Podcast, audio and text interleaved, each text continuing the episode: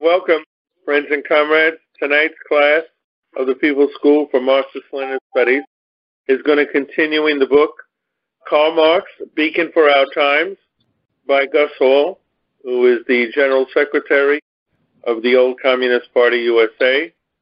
And he wrote this book, which is excellent. And we're going to do more and more of his book at the People's School. Tonight's class, we are on page 37, which is called The Revolutionary Legacy of Karl Marx. And it was a conference that they had in New York City in 1983. It was on the centennial of the death of Karl Marx. Comrade Karl Marx would have greatly appreciated and enjoyed this conference. He would have noted that it has all the earmarks and ingredients of a law governed historic event. Comrade Marx would have recognized the significance of holding this conference in a capitalist country that has more than any other daily proved how correct his theories and conclusions are today. Comrade Marx would have especially appreciated that we have with us today representatives of the party from the first land of socialism, the first country to overthrow capitalism and open the path for a new kind of human society that is on this side of history's dividing line, the great party of Lenin, the Communist Party of the USSR.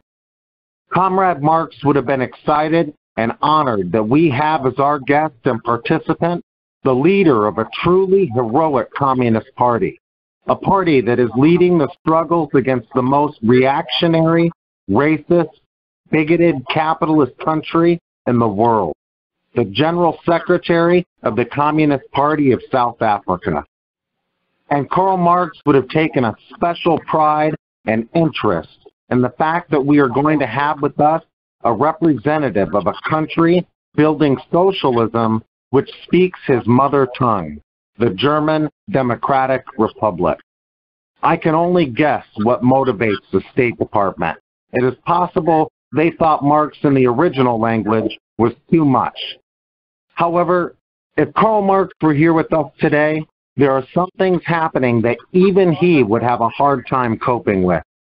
For instance, that our country has a dangerous, sinister simpleton as president who proclaims to the world that if you are not for the nuclear arms race, you are not only against Reagan, but also against God. And furthermore, that anyone who opposes this is a business agent for the devil himself. Marx would have been somewhat astonished and puzzled to hear a 20th century president declare that the capitalist world can meet the present day challenge only if it has as much faith in God as the communists have faith in man. To this backhanded compliment, Marx would have chuckled and replied, Yes, nothing that is human is alien to me. To make this point, Marx would have told the story about the city dweller who said to the farmer, We should thank God for all the good vegetables. In response, the farmer agreed, but added that without his hard work, God could never have done it. In a more serious vein, Marx would have given Reagan his lifelong credo. I have faith in human beings generally, but I have special faith and confidence in the working class, the revolutionary class that will bring about a truly humane society, in which, by the way, fanatics like Reagan would have no place. I have one thing to note. This was written in 1983, yeah. and it's interesting. There was a German Democratic Republic, there was a Soviet Union, and apartheid was still ruling South Africa. And the world was a different world then. It was before Perestroika, which came in in 85 with Gorbachev. It was a world where the only thing seemed similar to where we are now, where they call the President of the United States a simpleton. I see that as comparable to the one we have in the White House now. But other than that, it was a world where socialism was on the advance, and many of us continue to fight for the memories of both the Soviet Union and the German Democratic Republic. Anybody want to ask any questions on what I just said? what was the position of Hall in relation to the role of force in history? And don't we think that Trump is trying to totally imitate Reagan policies in this century when the country is in total decline, economic decline, cultural, spiritual, you know, all aspects of decline? Well, the second question is easy. I agree with you that there's a certain similarity between the administration of Ronald Reagan, who was basically what we used to call a grade B actor in Hollywood, and someone like Trump, who had his own TV show recently, The Apprentice. So both come from that Hollywood kind of a presentation, and I agree with you on that. But the first question you mentioned, the position of the CPUSA and Gus Hall at the time was that monopoly capital, which we had in this country at the time, we still have, was going through a period of constantly crisis, boom and bust, and that eventually a situation will have to take place where the people of this country would have to put a stop to that and go to the advance, to socialism. What the party position was at the time was that it would be possible to vote at the ballot box for socialist candidates, but that the ruling class would prevent them from taking office, even if they're elected. And once they do that, the working class, through self-defense, after they elected candidates to bring socialism, the working class, through self-defense, have to defend that position, and that's where the revolution comes in. Ultimately, only a revolution would be able to put into effect the achievement that the working class vote for. I have a comment on that because that policy was very anti-Leninist because Lenin analyzed history, more so production throughout history, and he concluded that there is no way for transition without force. I think the USA yeah. line was kind of revisionist ideology like Alexander Kerensky and Lenin. I mean, you cannot reconcile both. Here's where it comes together. It comes together on the issue of defending Lenin talked about defending a revolution. And the working class can take up arms to defend their revolution if the ruling class hits back at them with military force. The working class has a right to defend that revolutionary action. And therefore, that's where the revolution would start. So, in a way, I understood what you said. Some people can use the word fudge. In English, we use fudge the point, but he does come back at it by saying that the revolution can be defended. I noticed an article that was written about two weeks ago for the New York Times, and it was from an Israeli sociologist.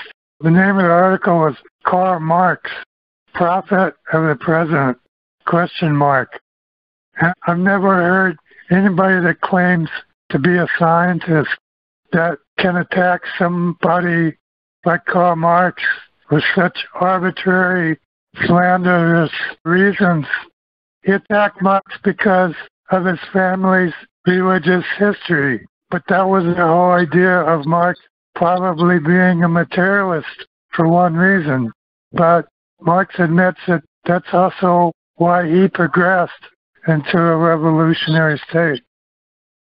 When we study, teach, speak, and write about the life and work of Karl Marx, we tend to concentrate almost exclusively on his intellectual and political side. We rarely delve into the Karl Marx who was also a devoted husband, a loving family man, a poor full-time revolutionary who was hounded, harassed, persecuted, and exiled most of his life. In fact, the life of Marx and his family was filled with much of the same pain and poverty that millions of Americans are suffering today. Rejecting the comfortable life of a middle class lawyer, Karl and Jenny took the path of revolution, hardship, and self sacrifice. Often unable to pay their rent, they were evicted from their apartment, forced to sell all their belongings to pay their bills. Marx had a hard time trying to make a living and a harder one holding down a job. He was fired from jobs as a newspaperman and a warehouse clerk because his handwriting was so poor. And although he worked hard at it, he could never have made a living as a poet. In fact, after writing the following verse, Marx wrote to his father that he had come to the sad conclusion that his literary talent was extremely limited.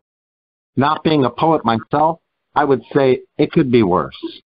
Therefore, let us always dare, never stopping, never resting, never made so dull with care, that we finished with protesting. Shall we brood and make a pact to accept a yoke? No, never. For to see, demand, and act, these remain with us forever.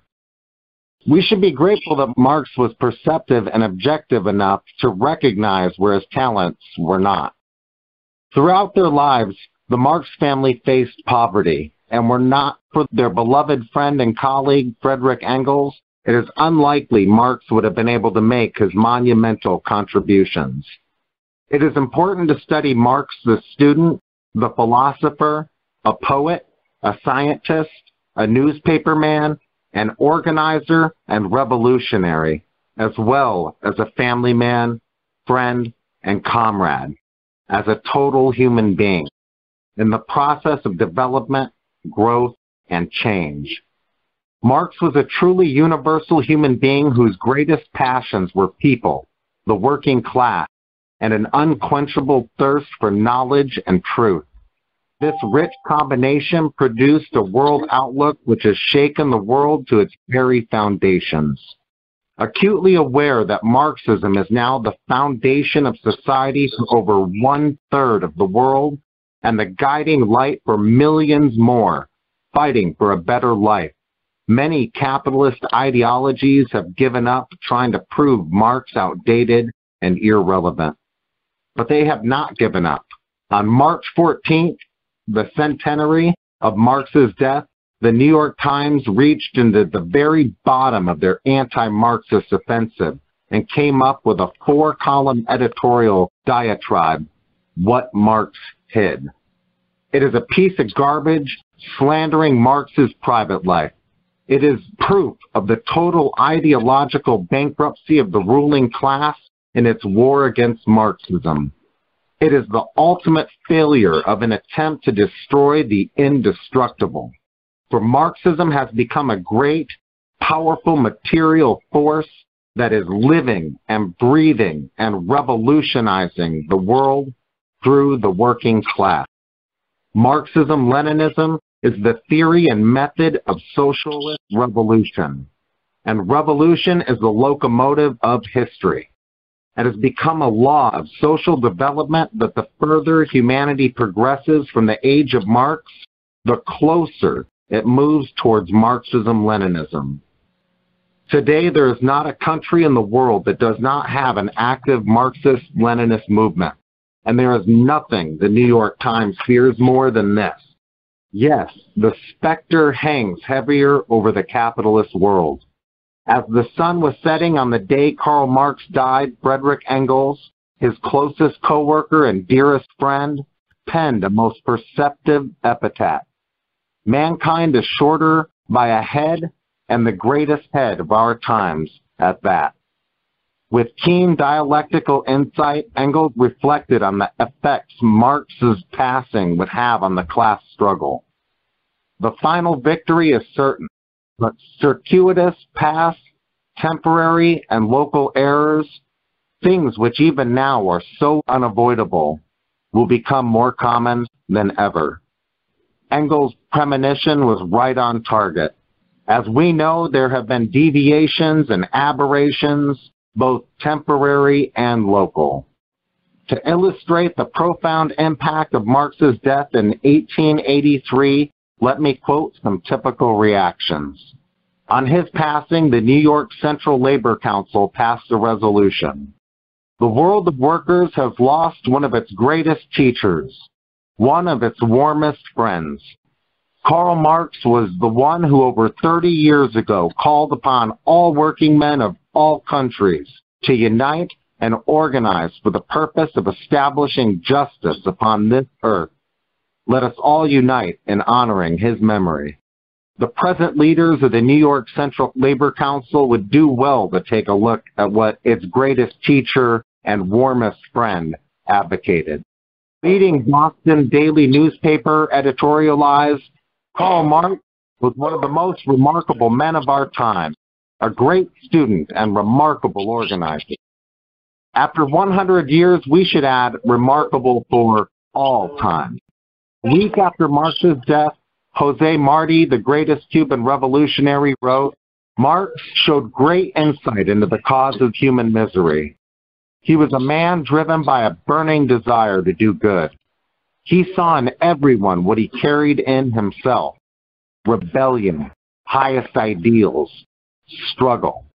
And if nearly 50 years later in Ohio, the Episcopalian Bishop Montgomery Brown observed, Marx, though dead, yet speaketh. He is speaking even more widely and more persuasively in death than in life.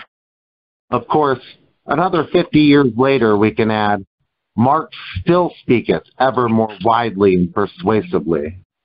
So it has been down through the years, eulogies and tributes in every part of the world. They could fill volumes. Would we argue today that Karl Marx has not earned these honors, tributes, and bouquets to his life and work?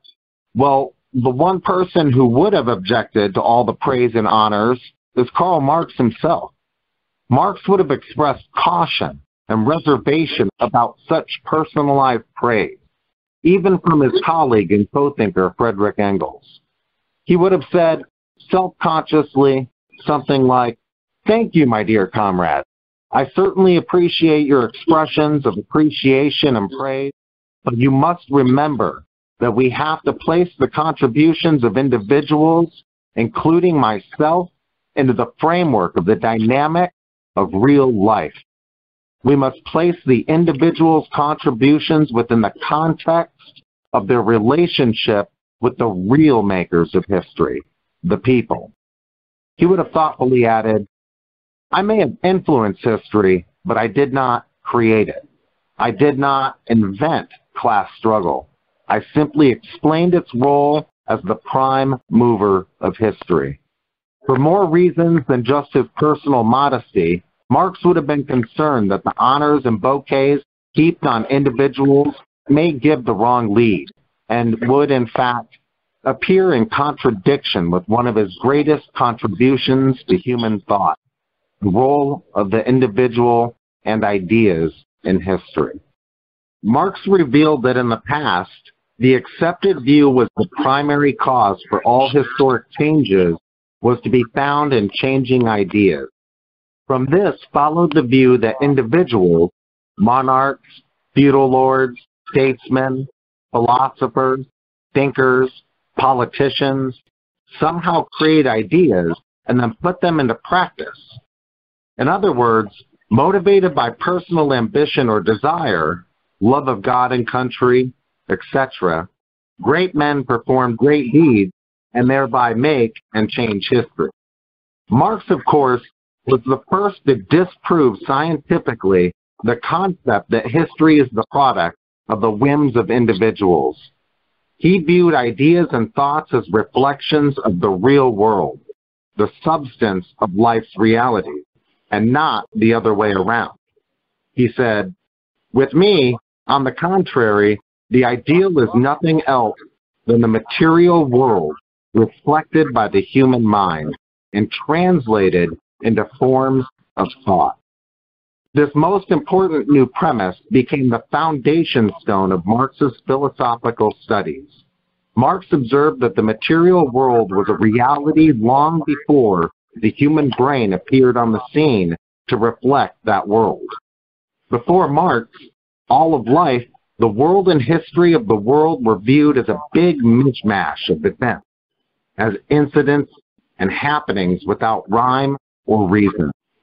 Things happened, events occurred, but there was no sensible explanation for them. Marx made sense out of human society and history. He revealed the orderly, working principles of change. He revealed their inner laws of motion, of society, and history, that objective laws and order operate in social life, that people can understand and utilize these laws of social development in their own interest. Most important, Marx proved that there is a direction in which history is irrevocably moving, and that by knowing the laws of its motion, people can act to advance, influence, and accelerate the direction. This was a great contribution to the working class. Marxism is the theoretical, scientific expression of the vital interests of the working class. Armed with Marxism Leninism, the working class influences, advances, and accelerates the direction of history. Marxism is a guide to action. It charts the course of the working class and the peoples of the world. Applying Marx's conception of society and history, Lenin wrote, the chaos and arbitrariness that had previously reigned in the views on history and politics were replaced by a strikingly integral and harmonious scientific theory, which shows how, in consequence of the growth of productive forces out of one system of social life, another and higher system developed. How capitalism, for instance, grows out of feudalism.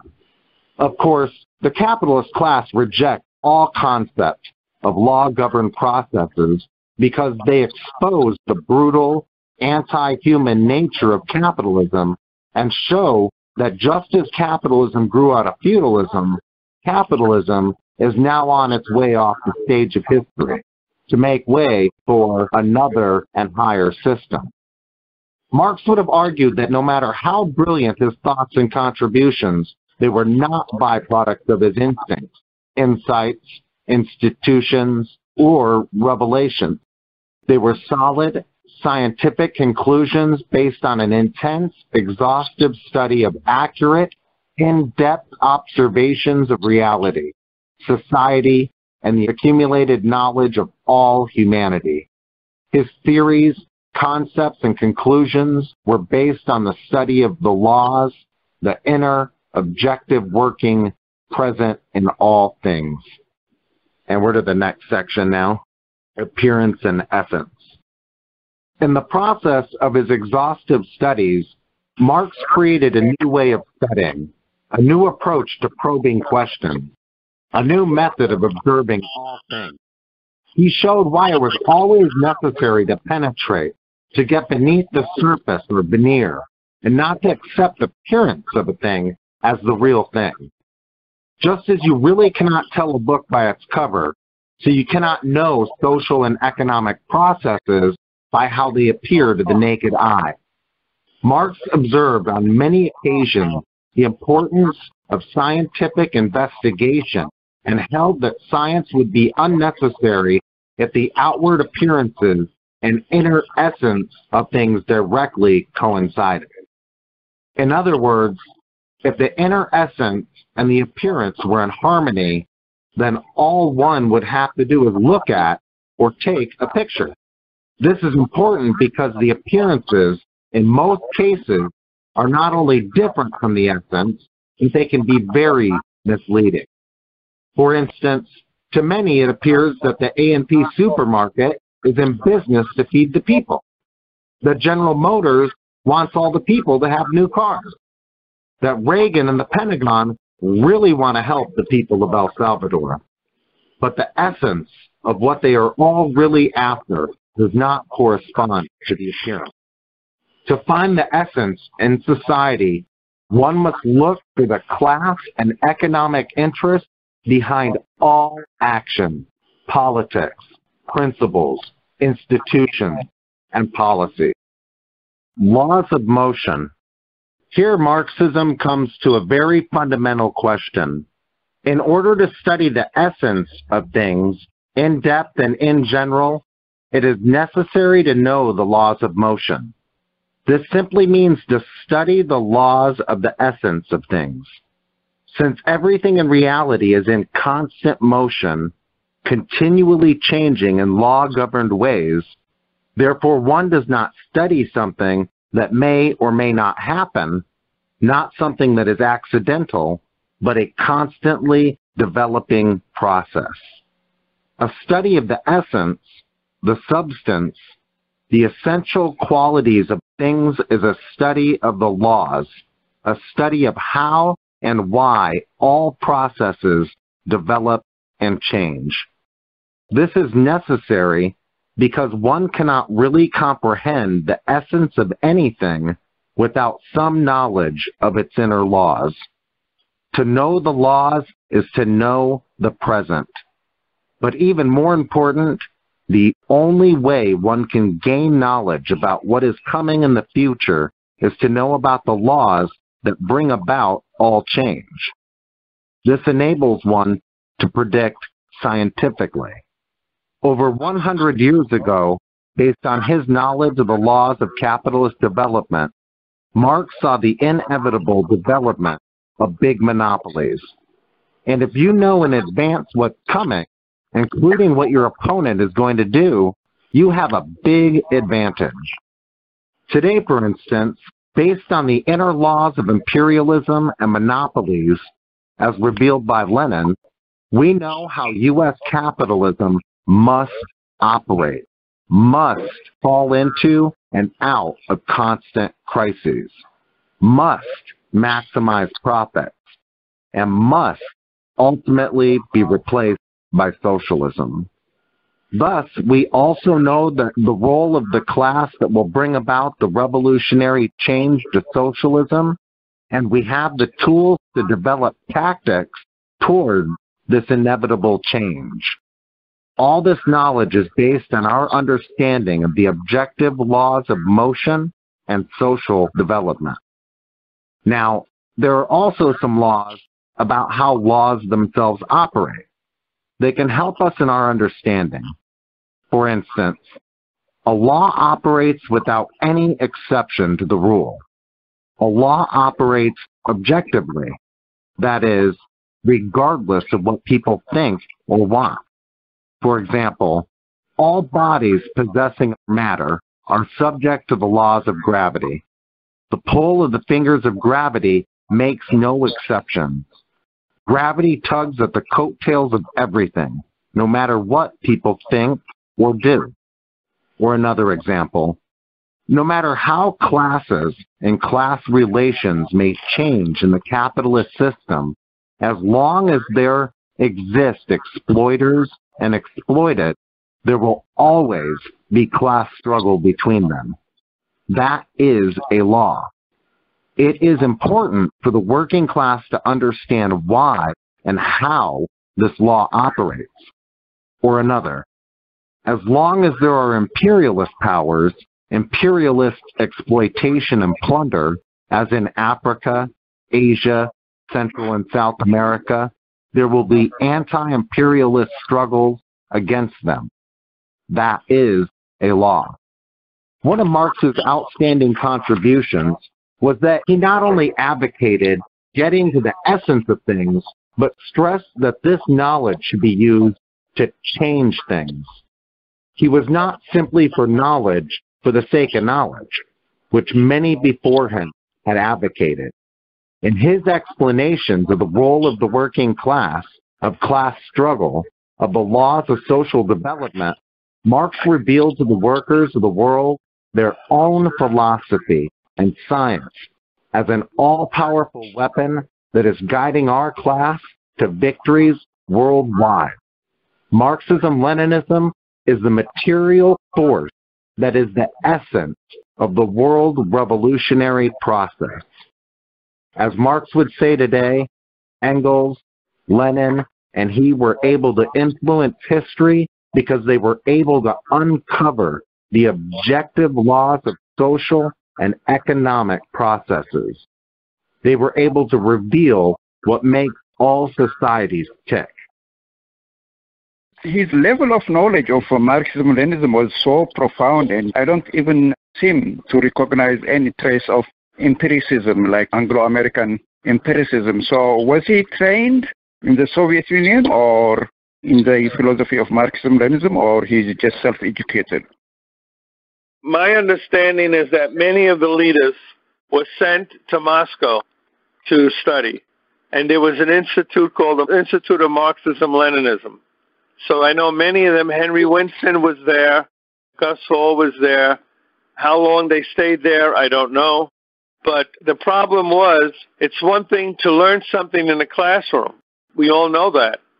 It's another thing to apply that to society. Gus also had his own history in his labor struggles.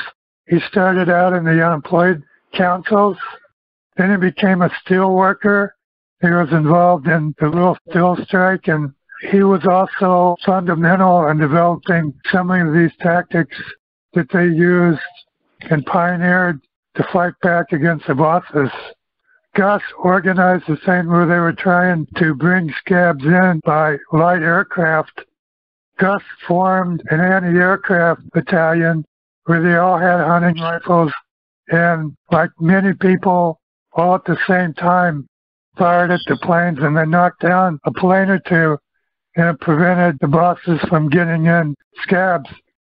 In the future, Ho Chi Minh would use that concept to develop some of their own ideas against technology and anti-aircraft that they didn't have. So I think all that pretty interesting too. Thank you for that contribution, comrade. One of the things that was a driving home point is how humble Marx would have been, and also that these are processes, and we're individuals who contribute to these processes, but none of us are creating the system ourselves. We're just influencing the process and learning the laws to try and accelerate that in a meaningful way. I've always admired about Marx the fact that he can be so objective and so clear about things. It's very, very difficult to shake off subjectivity and to learn in the acculturation that you come with. And that's very impressive. That's why when I first read Marx, it was like the scales fell from my eyes. I could understand things so much better. I like the way it is synopsized and put together. Has anybody written a biography of Hall? Gus Hall, a biography. And it was put out by Progress Books in 1981 or something. They did put a biography of Gus just after he died, but Sam Webb and them sabotaged it and they never published it. Oh, I didn't So know we- that. Yeah, they even burned all the copies. You have no idea what was in that book. we have to focus a lot about reminder at all times that everybody has to participate and also translate the education into practical deeds. That is Right. the essence of our position because the future of this country depends on what we are learning right now. That's the only future this country has. Correct, comrade. I agree with you. I really like how he gave numerous examples that basically answer the question that I've heard people ask about why is Marxism a science? And I think that he helped give numerous examples to break that down and explain that to people. Thank you for watching this full length class from the People's School for Marxist Leninist Studies. For more information, or if you're interested in attending classes, visit our website, check out our YouTube channel, or email info at psmls.org.